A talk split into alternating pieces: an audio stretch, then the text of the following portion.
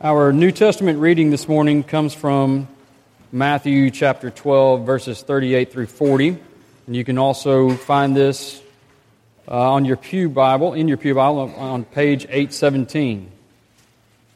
Matthew 12, 38 through 40, hear the word of the Lord. Then some of the scribes and Pharisees answered him, saying, "Teacher, we wish to see a sign from you." But he answered them, "An evil and adulterous generation seeks for a sign, but no sign will be given to it except the sign of the prophet Jonah. For just as Jonah was 3 days and 3 nights in the belly of the great fish, so will the Son of Man be 3 days and 3 nights in the heart of the earth. The grass withers and the flowers fade, but the word of our God stands forever." Gracious God, we acknowledge that every good and perfect gift comes from your hand. We ask that you would teach us to live in light of that reality, to trust you that with all that we have. And Father, as we place our first fruits before you, would you use them for the good of your people and for the glory of your name? And Father, as we come now to your word, we ask that you would speak by your Spirit, that you would teach us things that maybe we've never truly understood, that you would remind us of things that, Father, we've heard before, but we need to hear again. And ultimately, you would point us to Jesus, the author and the perfecter of our faith, in whose name we pray. Amen. You may be seated. We're going to dismiss our children now to Children's Church. It is great to be with you once again as we continue our study of the book of Jonah. We began last week. We looked at chapter 1 where we learn about this prophet Jonah, this prophet who hears God's word to preach to the Assyrians in Nineveh, and yet he attempts to escape God's will. He attempts to escape God. And what I wanted us to see last week was that is the natural response of human beings, even for religious people like maybe you or me, that when God's word comes to us, our default setting is to run from it. Because what we crave more than anything else is autonomy. And God's word applies that we are accountable to something other than ourselves. That's Jonah, that's all of us as well. And what we saw last week was that God loves us too much to let us get away with it. And so God tracks down Jonah with pinpoint accuracy, not to simply punish him, but to rescue Jonah from himself. And so, as a gift of God's grace, God sends a violent storm to thwart his plans. However, this storm has left Jonah for dead at the bottom of the Mediterranean. And this is where we find Jonah as we pick up where we left off in chapter 1, verse 17, and continuing into chapter 2. So if you would take your pew Bible, you can find this passage on page 774 and 775. This is Jonah chapter 1 and into chapter 2. Hear the word of the Lord. "And the Lord appointed a great fish to swallow up Jonah. And Jonah was in the belly of the fish 3 days and 3 nights. And then Jonah prayed to the Lord, his God, from the belly of the fish, saying, 'I called out to the Lord out of my distress, and he answered me. Out of the belly of Sheol I cried, and you heard my voice. For you cast me into the deep, into the heart of the seas, and the floods surrounded me. All your waves and your billows passed over me. And then I said, I am driven away from your sight, yet I shall again look upon your holy temple. The waters closed in over me to take my life. The deep surrounded me. Weeds were wrapped around my head at the root of the mountains. I went down to the land whose bars closed upon me forever. And yet you brought my life up from the pit, O Lord my God. When my life was fainting away, I remembered the Lord, and my prayer came to you into your holy temple. Those who pay regard to vain idols forsake their hope of steadfast love. But I, with a voice of thanksgiving, will sacrifice to you. What I have vowed I will pay. Salvation belongs to the Lord.' And the Lord spoke to the fish, and it vomited Jonah out upon the dry land. The grass withers, the flowers fade, but the word of our God stands forever." Amen. In the year 1820, a book was entitled that was created, "The Life and Morals of Jesus of Nazareth." It's written by a man who sought to construct what he deemed to be an accurate rendering of the events surrounding Jesus' life along with his teachings. And the criteria for what he would allow to enter into this work as opposed to what he would omit were those things that corresponded with reason. And therefore, if something was supernatural in nature, it didn't quite make the cut. A miracle, for example, that's not going to make the cut in this work. This individual, of course, was one of our founding fathers of this nation, Thomas Jefferson. Now, had Thomas Jefferson chosen to take on the Old Testament in addition to the Gospels, it's pretty safe to assume that the book of Jonah would not have made the cut either. Because what we find in the book of Jonah is a human being swallowed by a fish. Doesn't say whale, says fish.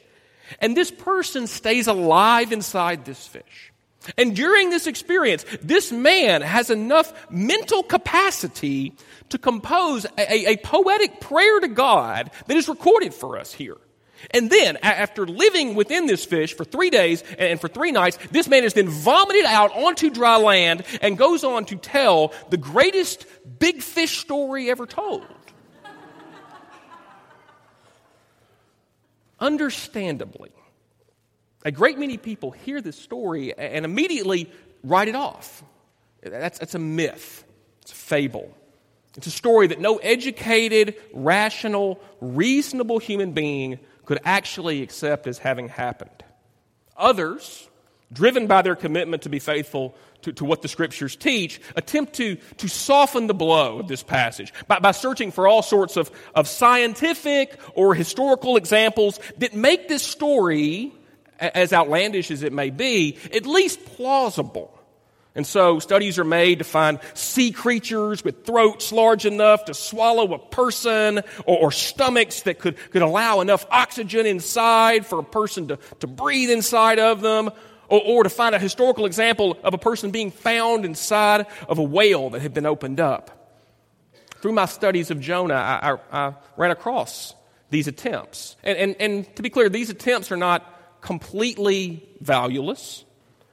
But I suspect that those who are skeptical or even dismissive of the historicity of this account will remain skeptical and dismissive when exposed to those type of examples. Because here's the thing. At the end of the day, the issue that we struggle with as we read Jonah is the belief in the supernatural.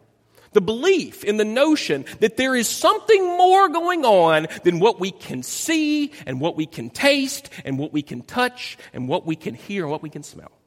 Something more than what we can empirically prove. But if our problem with Jonah is that we cannot accept the supernatural, then our problem isn't just with Jonah. Our problem is with Christianity. Because Christianity is necessarily supernatural. Christianity tells us that there is a God who we cannot see or experience with our senses, but who exists outside of time and space, who is responsible for everything there is. And we realize this, right? That when you think about how this world came into being, when you boil it all down, with all the different theories, opinions, whatever, there really are only one of two options.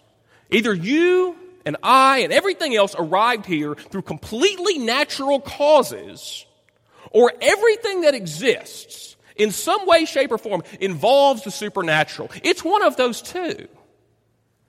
Back in April, all over the world, we saw marches that took place that were advertised as a march for science. We see these go like this. We see these, the marches for science.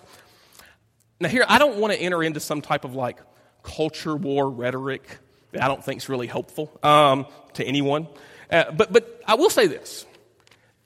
The idea that there are people out there who are pro-science versus the anti-science people. There's the enlightened people who look at facts, and then there's the superstitious people who hold to dogma. It's just unfair and it's simplistic. Christianity is not anti-science, nor should its followers of Jesus be. But Christianity does reject a naturalistic worldview. The idea that everything must have a scientific explanation. Because here's the thing. There's a great number of things that science cannot offer an adequate explanation for.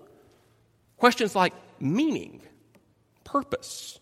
Not simply how did we get here, but why are we here? What's it all for? Why do I have this ache in my soul to matter? Why do I long to love someone and to be loved as well? What do I do with all this guilt and shame that I feel? Why is it even there in the first place? Why do I hurt?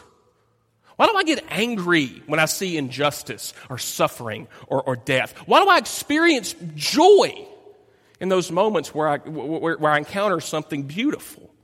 What are we supposed to do with our lives? How are we supposed to live? Science struggles to answer those questions. But those are the questions that God's Word goes after. Oftentimes, however, we can become so consumed with debating or defending whether or not something did or didn't happen that we miss the point. We miss the why. Why is God communicating this to us in His Word? And so today, I want us to focus on the meaning behind this passage. Throughout chapter 1, Jonah is presented as moving towards a steady decline.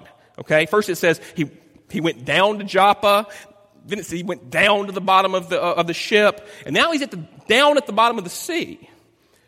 And it points us to the inevitable result of our running from God, that sin is a downward spiral. Jonah wanted separation from God, and now he's getting some sense of what separation from God actually looks like and feels like.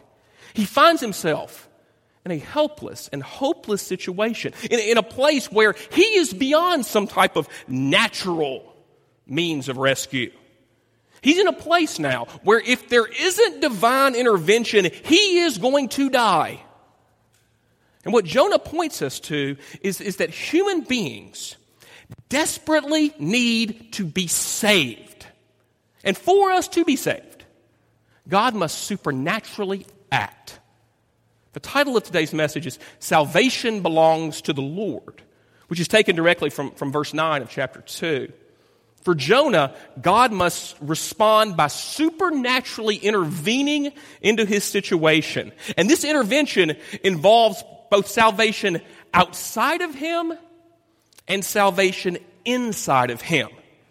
And those are going to actually serve as our 2 points for today. First, God's salvation is outside of us. In verse 17 of chapter 1, we're told that God appointed a fish to save Jonah. And it's really important. I don't think I didn't get this until seminary. I'm sure I heard it, but I wasn't paying attention. It's really important to understand this fish from Jonah's perspective. I mean, as you read Jonah 2, Jonah's prayer, what you find is someone praying from inside the fish as if he's already been saved.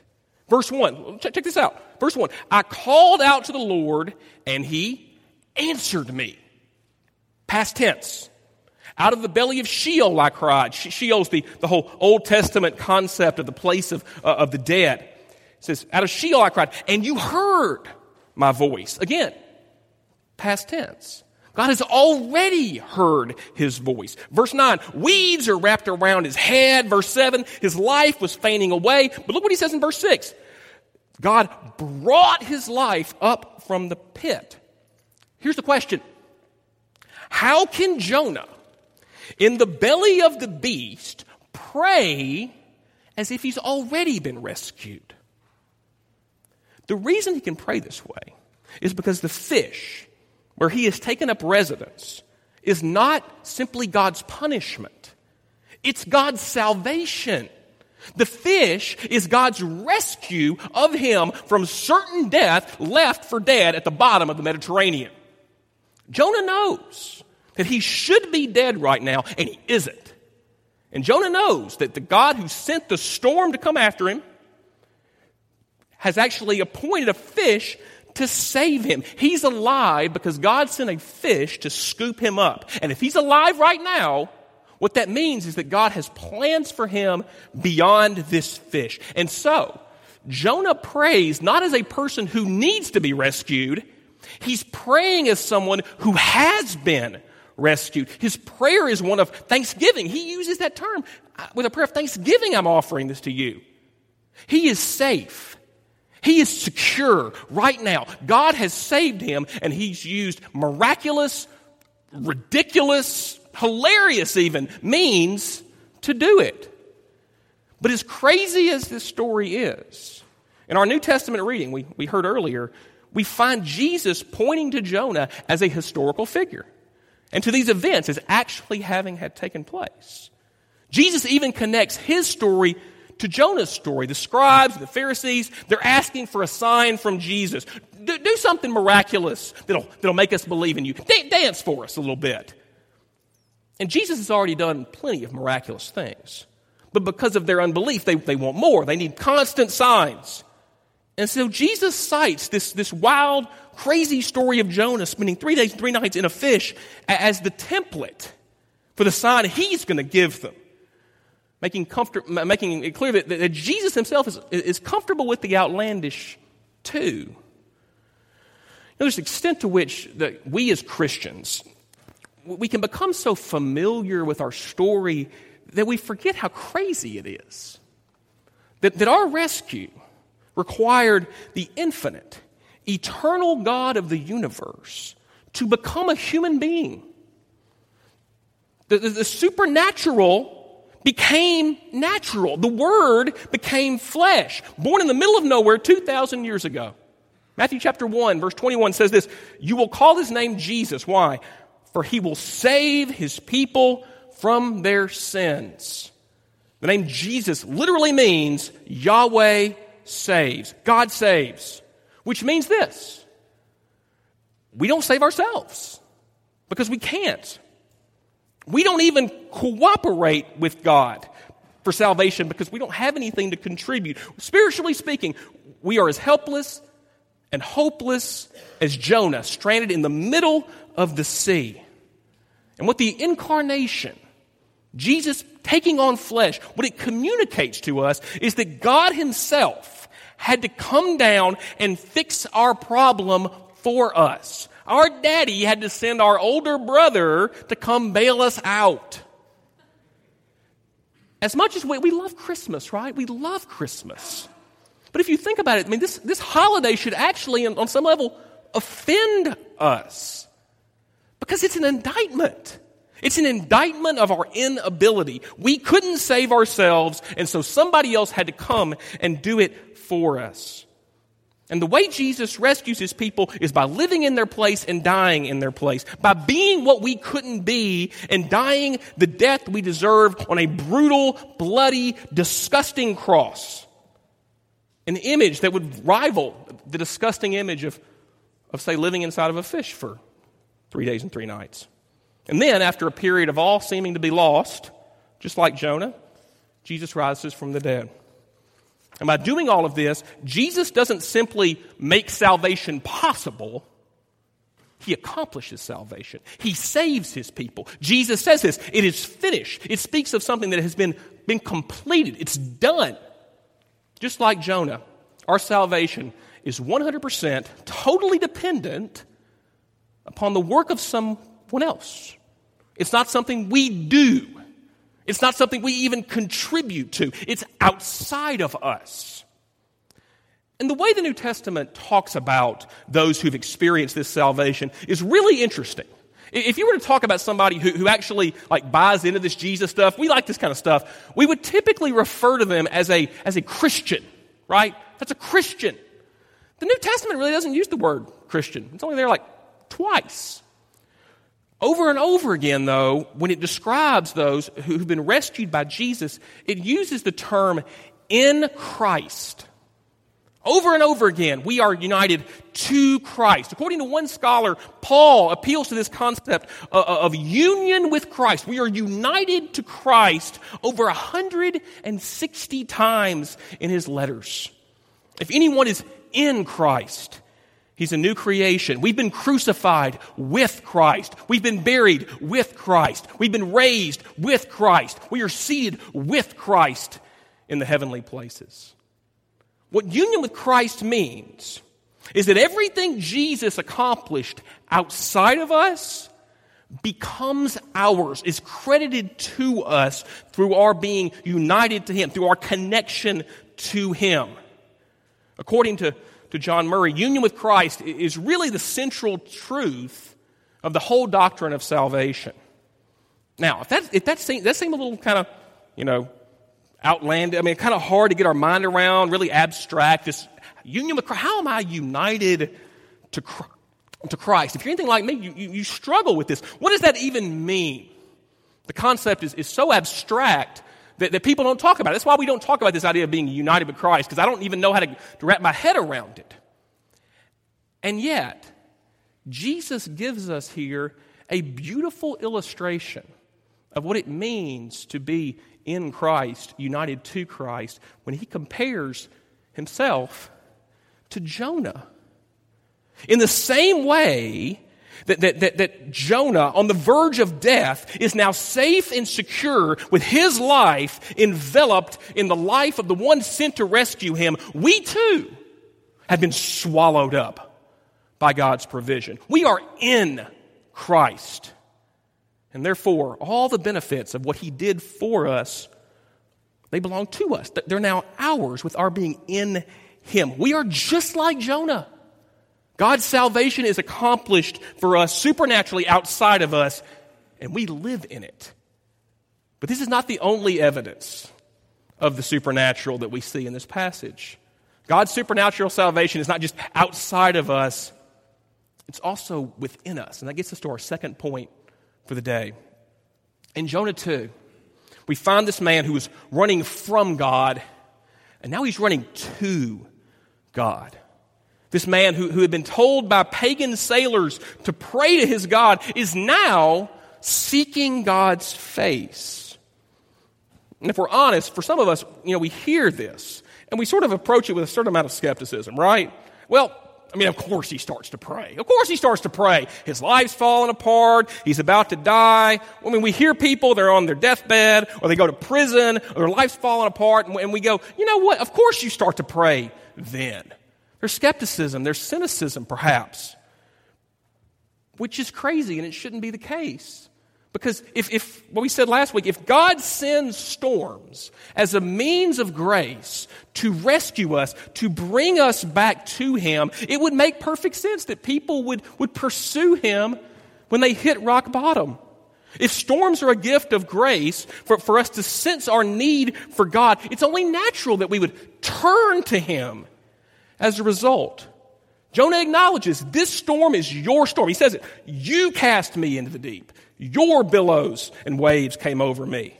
This storm is God's instrument to get his attention so that he might return back to God. Or to use another term, so that he might repent. I don't know what sort of comes to your mind when you hear the word repent? It's kind of like, I sort of think like driving down the interstate and there's just like the sign, it's like, repent, It's just like this really negative, hellfire and brimstone, turn or burn kind of stuff. With the term repentance, it's not that at all. It's a beautiful, beautiful term. It means to turn around. It means to change your mind. Both of which provide an accurate description of Jonah's new posture towards God. Jonah's moving towards God rather than away from him. Jonah understands himself and what he's done differently. And so he's praying.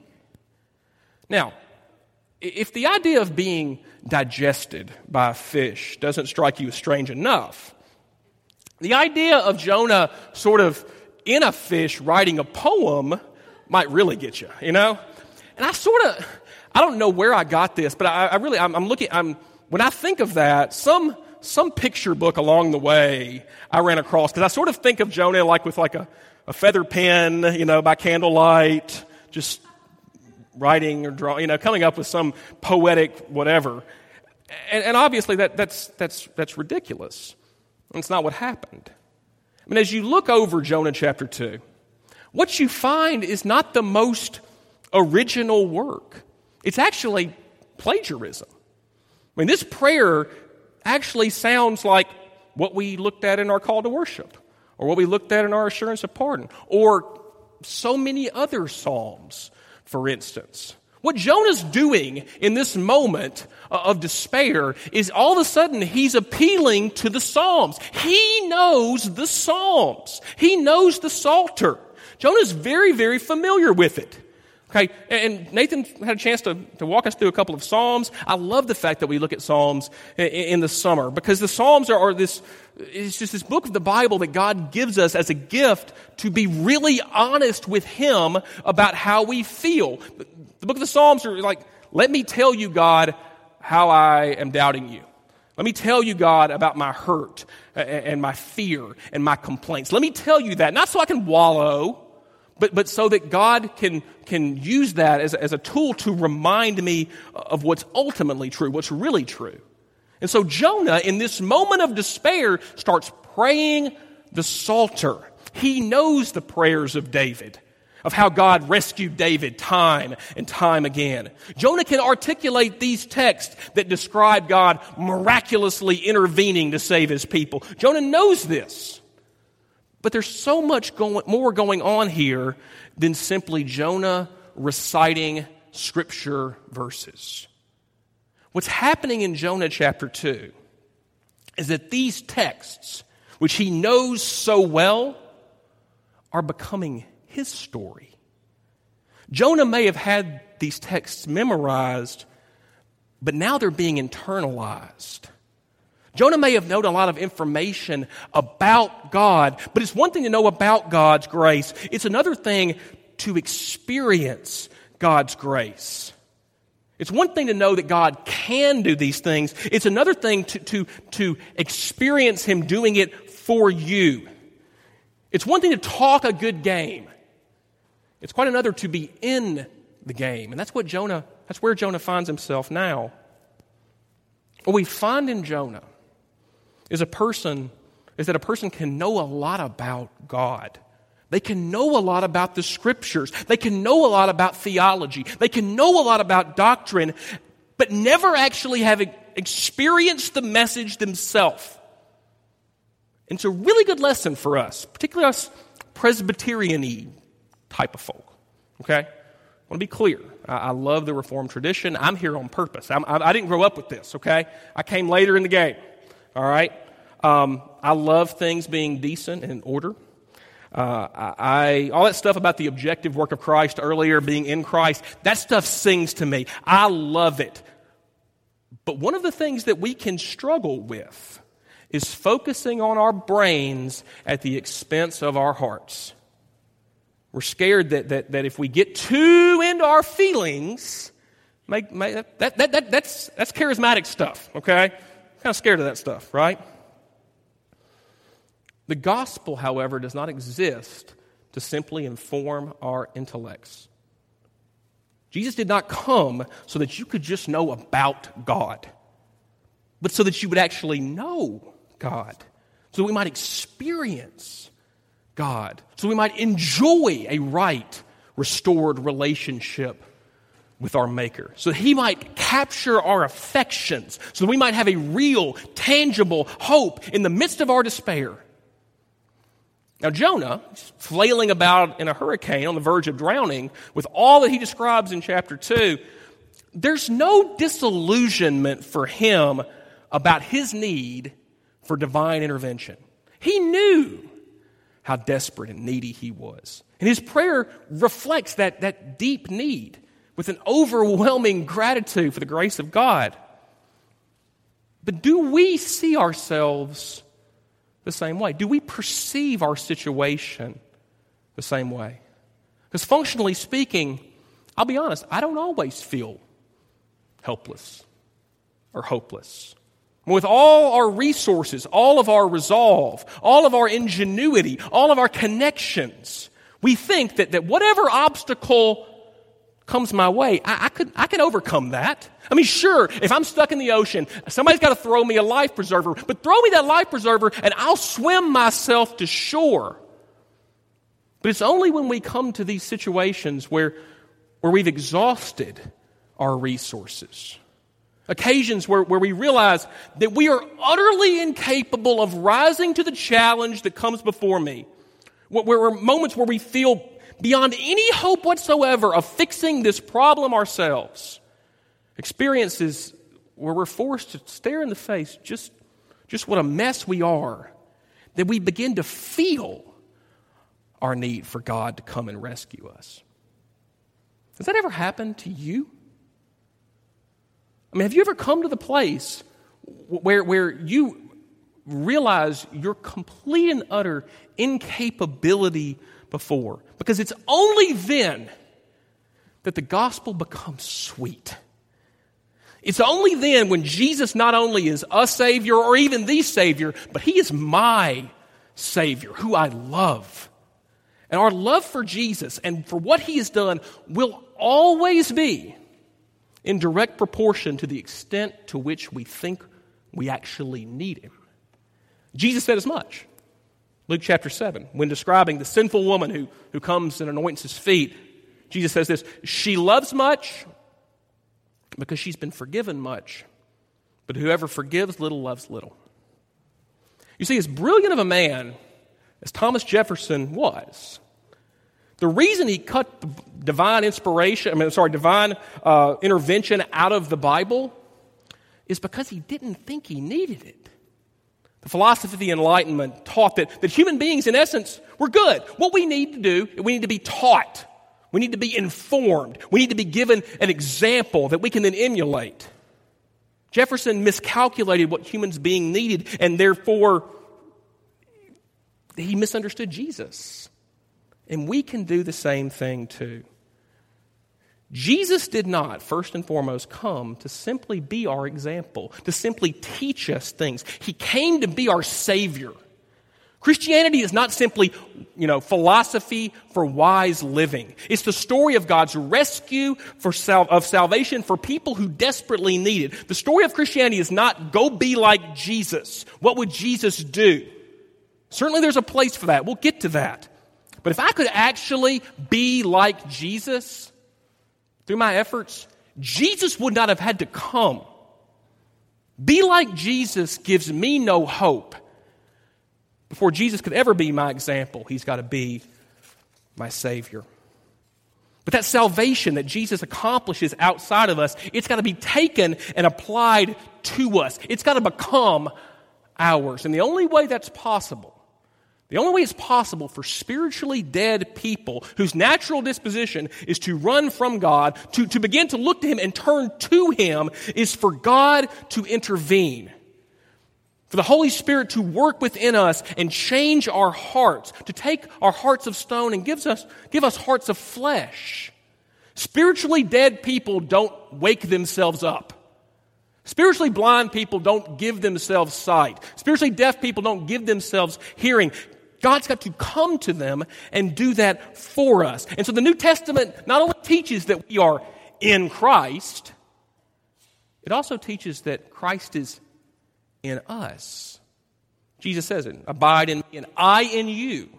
Colossians 1, the mystery that has been made known, Christ in you. Romans 8, the Spirit of who raised Jesus from the dead is in you. And it's this Spirit that leads us to feel our need for Jesus. John chapter 6, verse 44, Jesus makes this statement, "No one can come to me unless the Father who sent me draws him." Or, as one pastor friend put it, you're feeling the need for Jesus is God's grace. You're feeling the need for God's grace is His grace. And to be clear, this is miraculous. It's miraculous for spiritually dead people to come to life. For someone to come to Jesus, a miracle has taken place, because that does not happen by ourselves.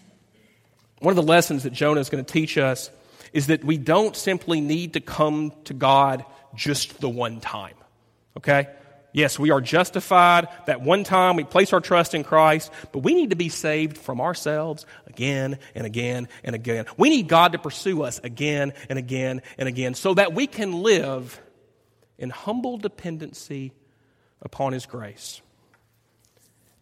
And there's sort of an indicator to the extent that we're actually doing that. I worry as I say this is going to sound like sort of like shaming you. Please don't hear it that way. I'm shaming myself even.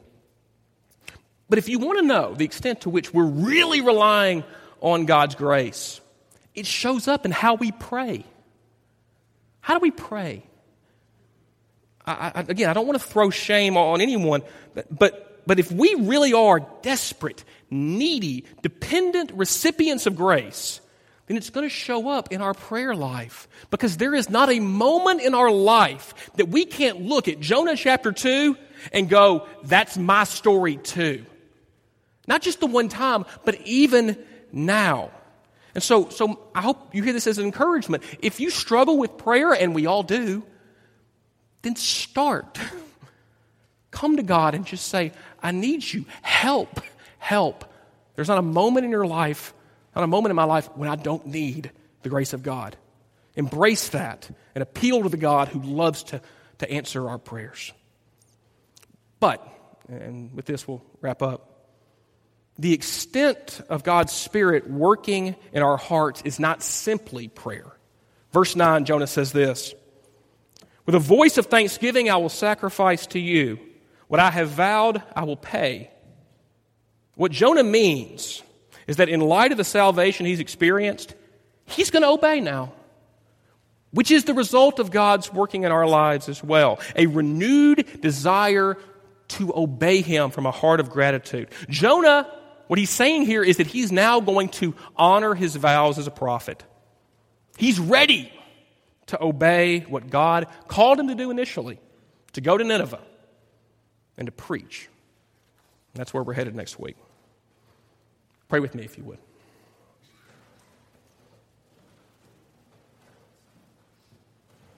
Father, we give you thanks that you are God who is not only capable of the miraculous, but performs the miraculous all the time, even still, for us and for our salvation.